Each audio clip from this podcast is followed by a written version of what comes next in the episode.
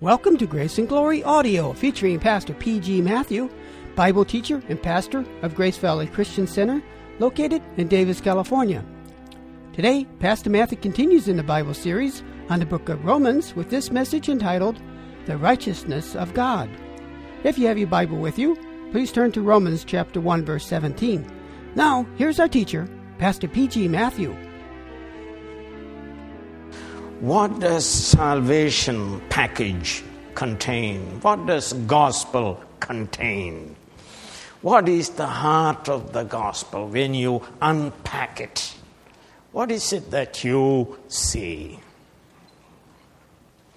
And we read then Romans 1, verse 17. We read, For in it, that is in the gospel. Righteousness of God, righteousness of God now is revealed. So we want to speak to you about the heart of the gospel. It is righteousness of God. That's what the Greek text says. Righteousness of God. God is righteous. We are all unrighteousness. There is none righteous. We lack righteousness, a right standing before God. We are objects of God's wrath, we are told in Ephesians 2 and verse 3. And verse 18, it will be told the wrath of God from heaven is being revealed against all ungodliness and unrighteousness of men. We have merited hell and damnation. We cannot save ourselves. We do not have what God demands. And what God demands of each one of us is perfect righteousness. Righteousness of God. You may ask, what about our pretension of self righteousness? Well, number one, it is nakedness covered by fig leaf apron. This cannot stand the gaze of the righteous God. It is the filthy rags that women dispose of every month. Our righteousness is like filthy rags. It is, according to St. Paul, that is our righteousness. According to St. Paul, who once gloried in self righteousness, he came to understand it is loss it is dung that is human feces. It is a stench in God's nostrils.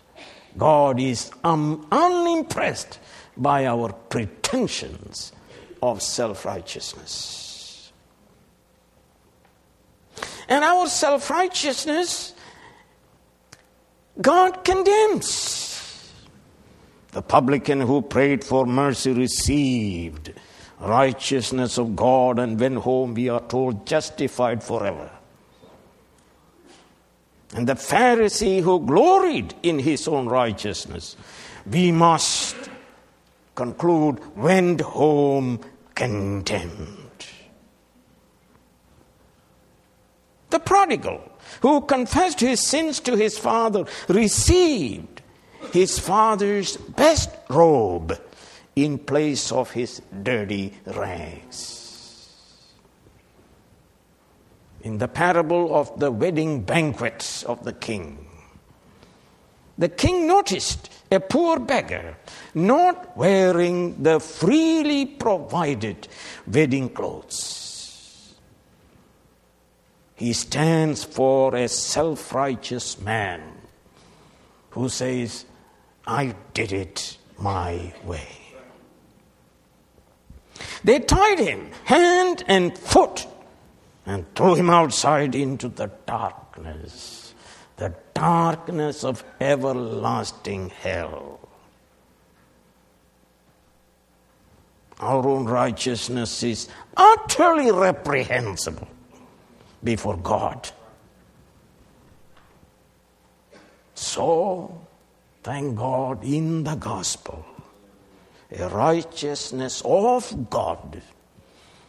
That is a righteousness from God, a perfect righteousness demanded by God, a right standing before God, a righteousness of Jesus Christ is revealed to meet our need. Away with our stinking rags and filthy rags and fig leaf apron and our dung righteousness. Come to God in Jesus Christ and receive the gift of righteousness. Romans 5:17. A righteousness from God Turn with me to Romans 10 and verse 3. Since they did not know the righteousness that comes from God and sought to establish their own, they did not submit to God's righteousness.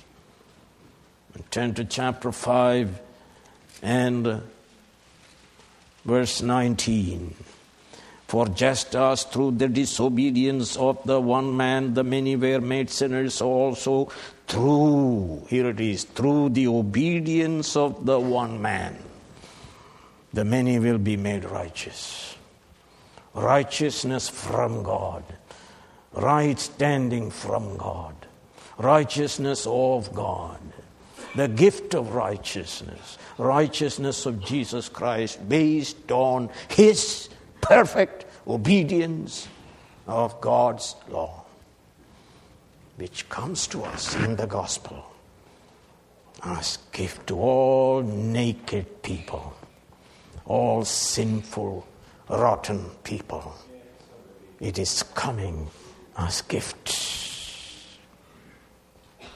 Turn with me to Philippians chapter 3 where St. Paul himself, who gloried in his feces, now understands correctly what self righteousness is and what God's righteousness is.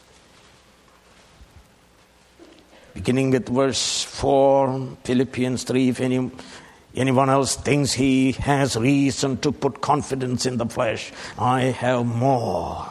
And he speaks about it. And then finally he says, concerning the righteousness of the law, perfect. That's the way he thought of himself. Verse 7 But whatever was to my profit, I now consider loss in view of the revelation of God's Son on the road to Damascus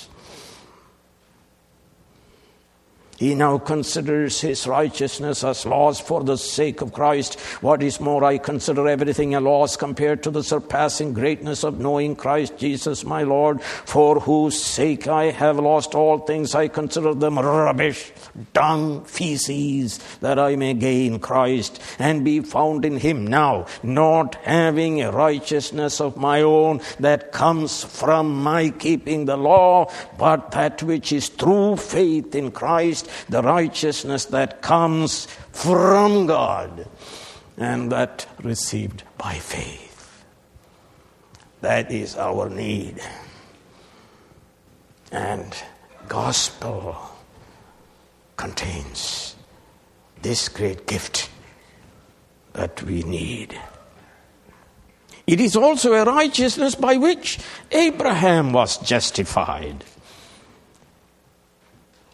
Romans 4 and verse 3. What does the scripture say? Abraham believed God and it was credited to him as righteousness. And it was the righteousness by which David was justified. Romans 4, verse 6, David says, The blessed, the same thing when he speaks of the blessedness of the man to whom God credits righteousness apart from works. Verse 8 Blessed is the man whose sin, whose sin the Lord will never count against him, because it is counted against another our mediator, our substitute, our representative, Jesus Christ. And it is also righteousness by which the Old Testament prophet Habakkuk lived. The righteous by faith shall live. And it is quoted here in chapter 1, verse 17. It is a righteousness by which all the saints of the Old Testament lived. And Luther first misunderstood this righteousness of God revealed in the gospel in chapter 1, verse 17 of Romans. He saw this as the righteous nature of God by which he punishes justly sinners.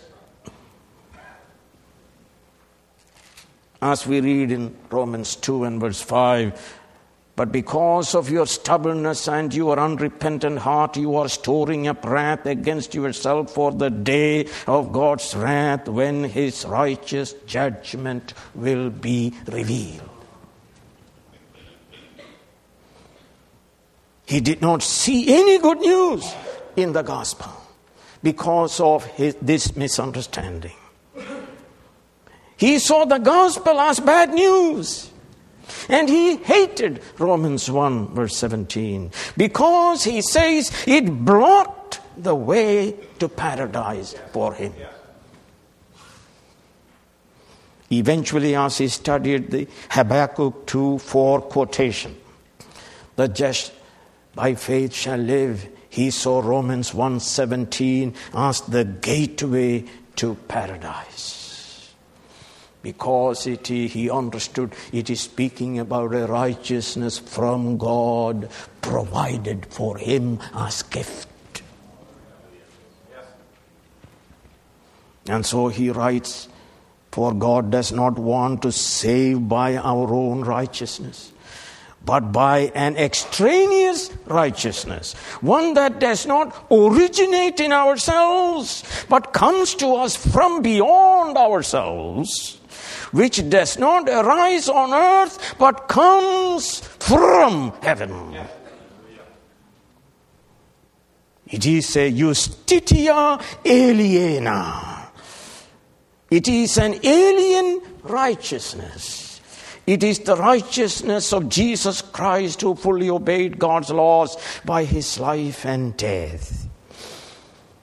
Brothers and sisters, Jesus Christ lived for us, and He died for us, and He lives for us.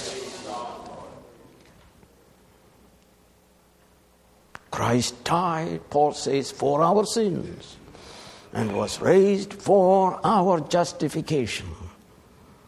The content of this gospel is a righteousness from God, a righteousness provided by God to meet our need, a right standing from God, a righteousness of His Son who fully obeyed His Father on our behalf.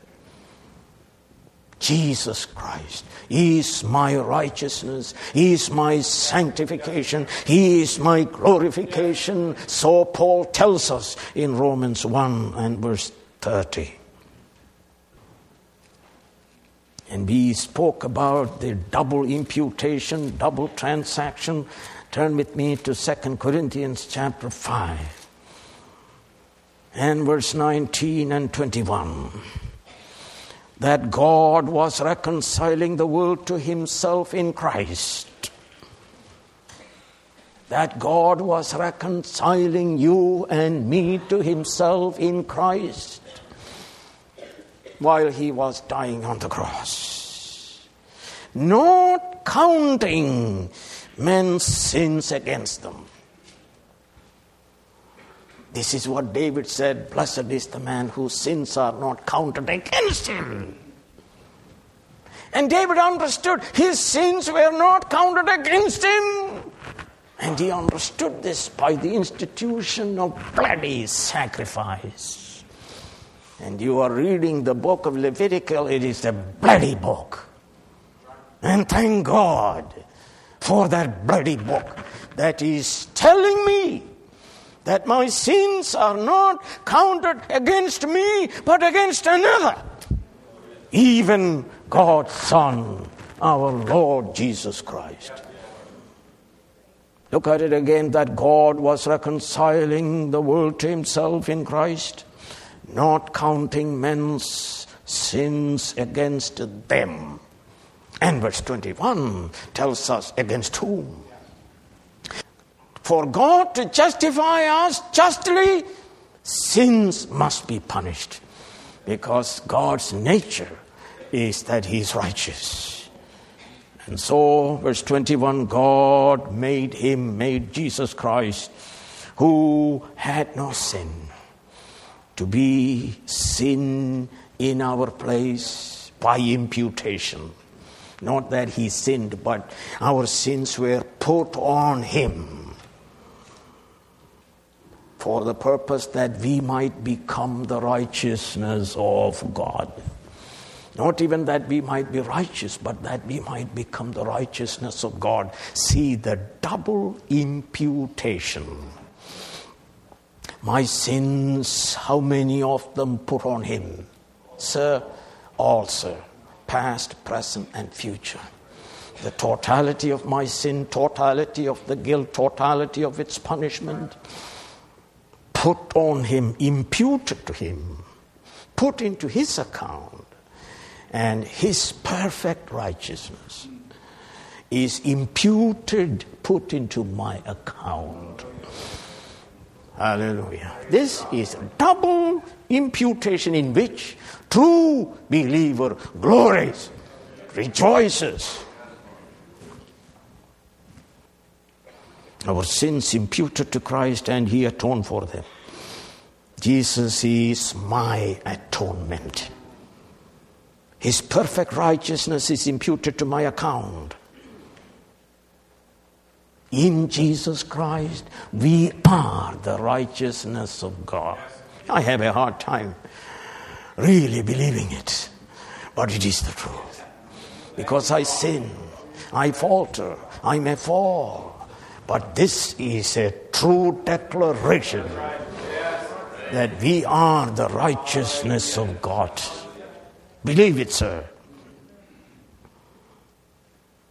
God's law can demand nothing more from Jesus. So, law can demand nothing more from us. Turn to the book of John and let's look at some scriptures that speaks about how Jesus Christ lived. Romans 8 and verse 29. The one who sent me is with me. He has not left me alone, for I always do what pleases him. John 8 and verse 46. Can any of you prove me guilty of sin? No one can convict him of sin. Turn to Gospel of Matthew chapter 3. What did he speak to John the Baptist when he came for water baptism. Matthew 3, beginning with verse 13. Then Jesus came from Galilee to the Jordan to be baptized by John. But John tried to deter him, saying, I need to be baptized by you, and do you come to me? Jesus replied, Let it be so now. It is proper for us to do this, to fulfill all righteousness. Turn to chapter 5 of Matthew and verse 17. Do not think that I have come to abolish the law or the prophets, I have not come to abolish them, but to fulfill them. In the volume of the book it is written of me, I have come to do thy will, O God. He lived for us, and he died for us, and he lives for us. And turn to Galatians chapter 4. Galatians chapter 4 and verse 4, take a look at it. But when the time had fully come, God sent his son, born of a woman, born under law, that is to obey law, to redeem those under law that we might receive the full rights of son. Galatians 3 13 and 14. Christ redeemed us from the curse of the law by becoming curse for us, for it is written, Cursed is everyone who is hung on a tree. He redeemed us in order that the blessing given to Abraham might come to the Gentiles through Christ Jesus, so that by faith we might receive the promise of the Spirit. Christ kept the law. And redeemed us from being under the law and under sin and under death and under curse. God in Jesus Christ liberated us, set us free, sir. We died to sin, we died to law, we are not under sin or under law or under death.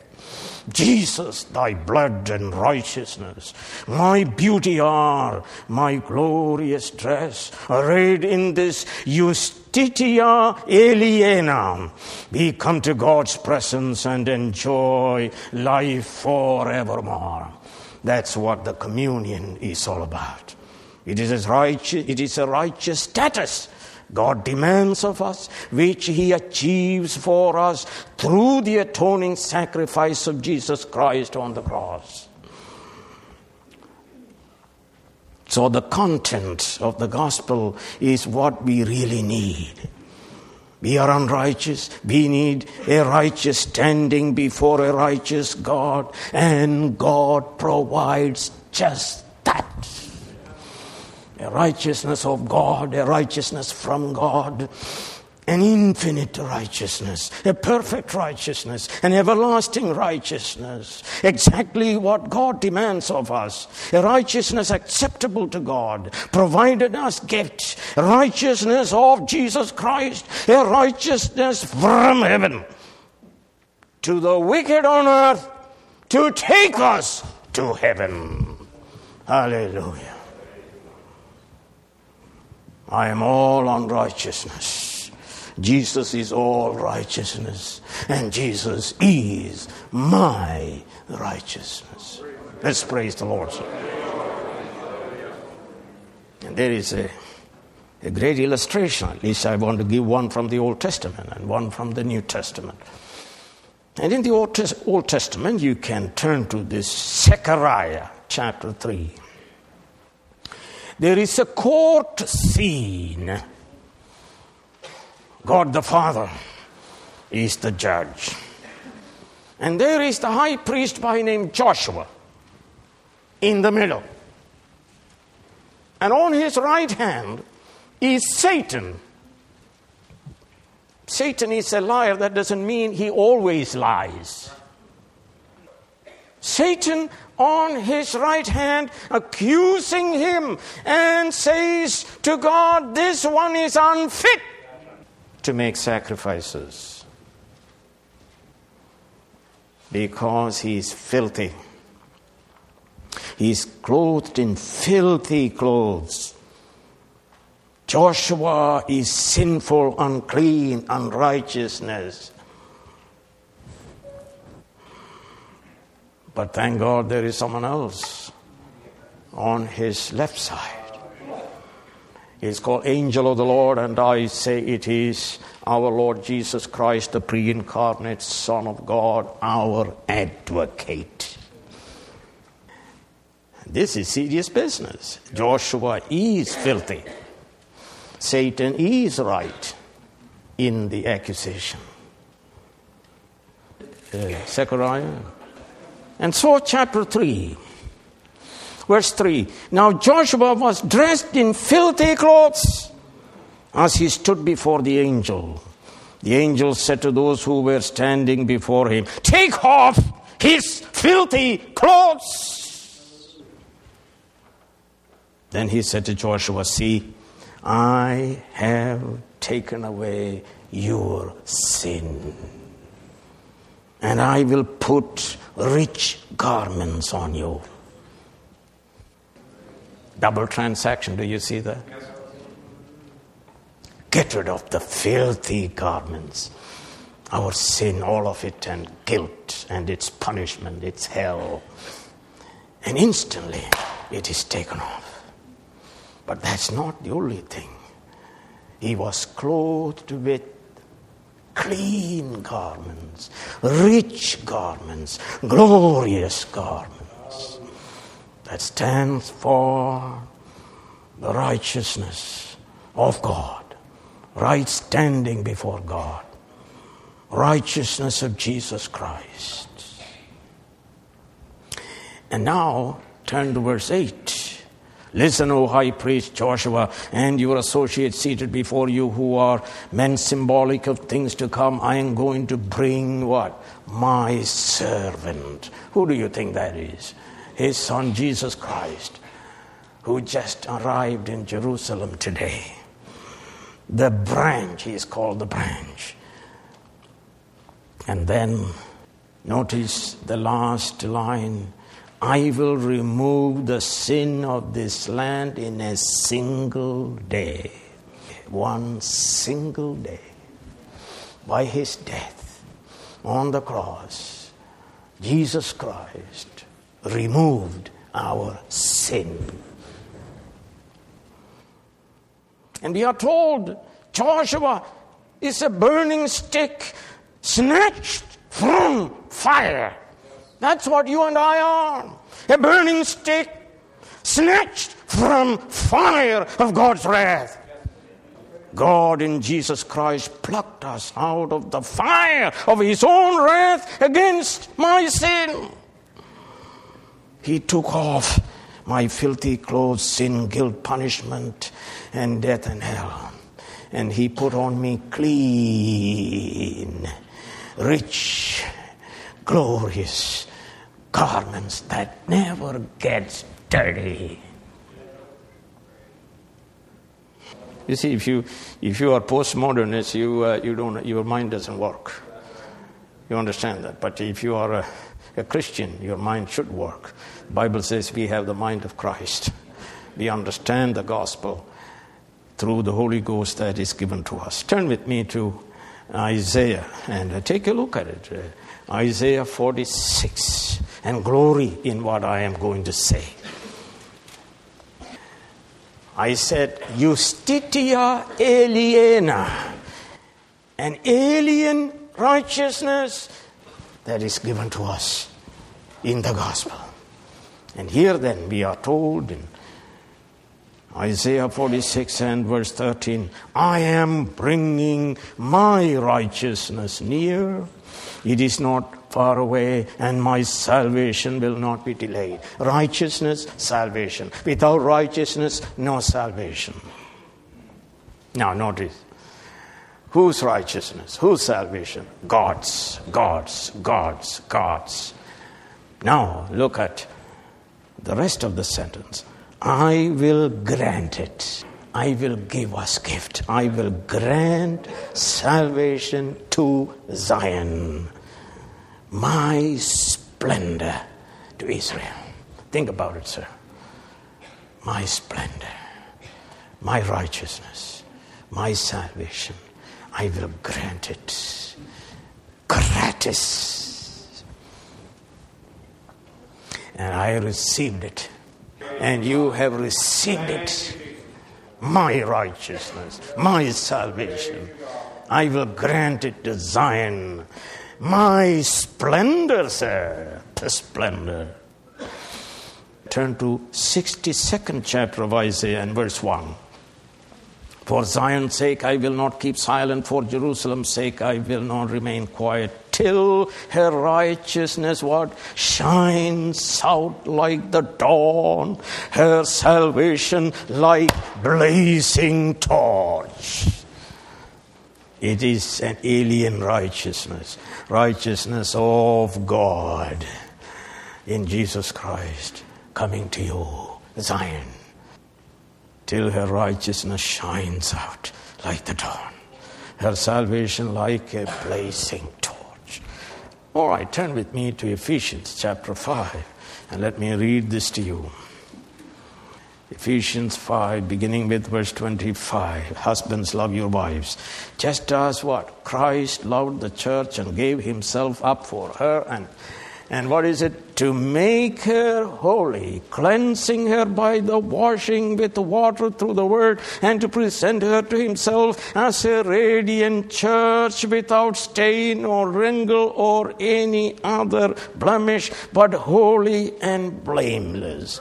Radiant, sir clothed in God's righteousness, God's salvation, received as a gift. And the second illustration, of course, is Luke chapter 18. And here is a, a Pharisee, and we disposed him off. But there is a publican, a very wicked sinner. And he is convicted of his sin. And yet he comes to the temple he refuses to look up and he beats his breast under the conviction of sin, at the same time exercising faith in God's provision of propitiation. So he says, O Theos, hilas tetimoi to amatalo. Must be translated, O God, be propitiated to me Oh God, may my sins be atoned by a substitutionary sacrifice. May thy wrath against me, against me be turned away by the sacrifice of another. And Jesus said, He went home justified, clothed in an alien righteousness. And in the Greek, it is perfect passive, justified forever. Hallelujah. It's a punctiliar action, and the effect continues through all eternity. The Pharisee was clinging to his self righteousness, his filthy rag, his dung, and he went home content. That's what happened to me, sir. I went home justified walking and leaping and praising God. Hallelujah. My sin is gone, my guilt is gone, my punishment is gone, my judgment is gone, my hell is gone, my death is gone, sir. Hallelujah. I just sleep in Christ. Isn't that true? I just sleep in Christ. Now, if any of you who doesn't understand what I'm saying, ask God to give you understanding. You open the gospel, and there it is, the most precious gem. What is it? Righteousness of God. That's exactly what every sinner needs. And it is right there. What must I do to be saved? Believe on the Lord Jesus Christ, and you will be saved. You have been listening to Grace and Glory audio of the sermon entitled the righteousness of God. Come back soon for more transforming Bible teaching from Pastor P.G. Matthew.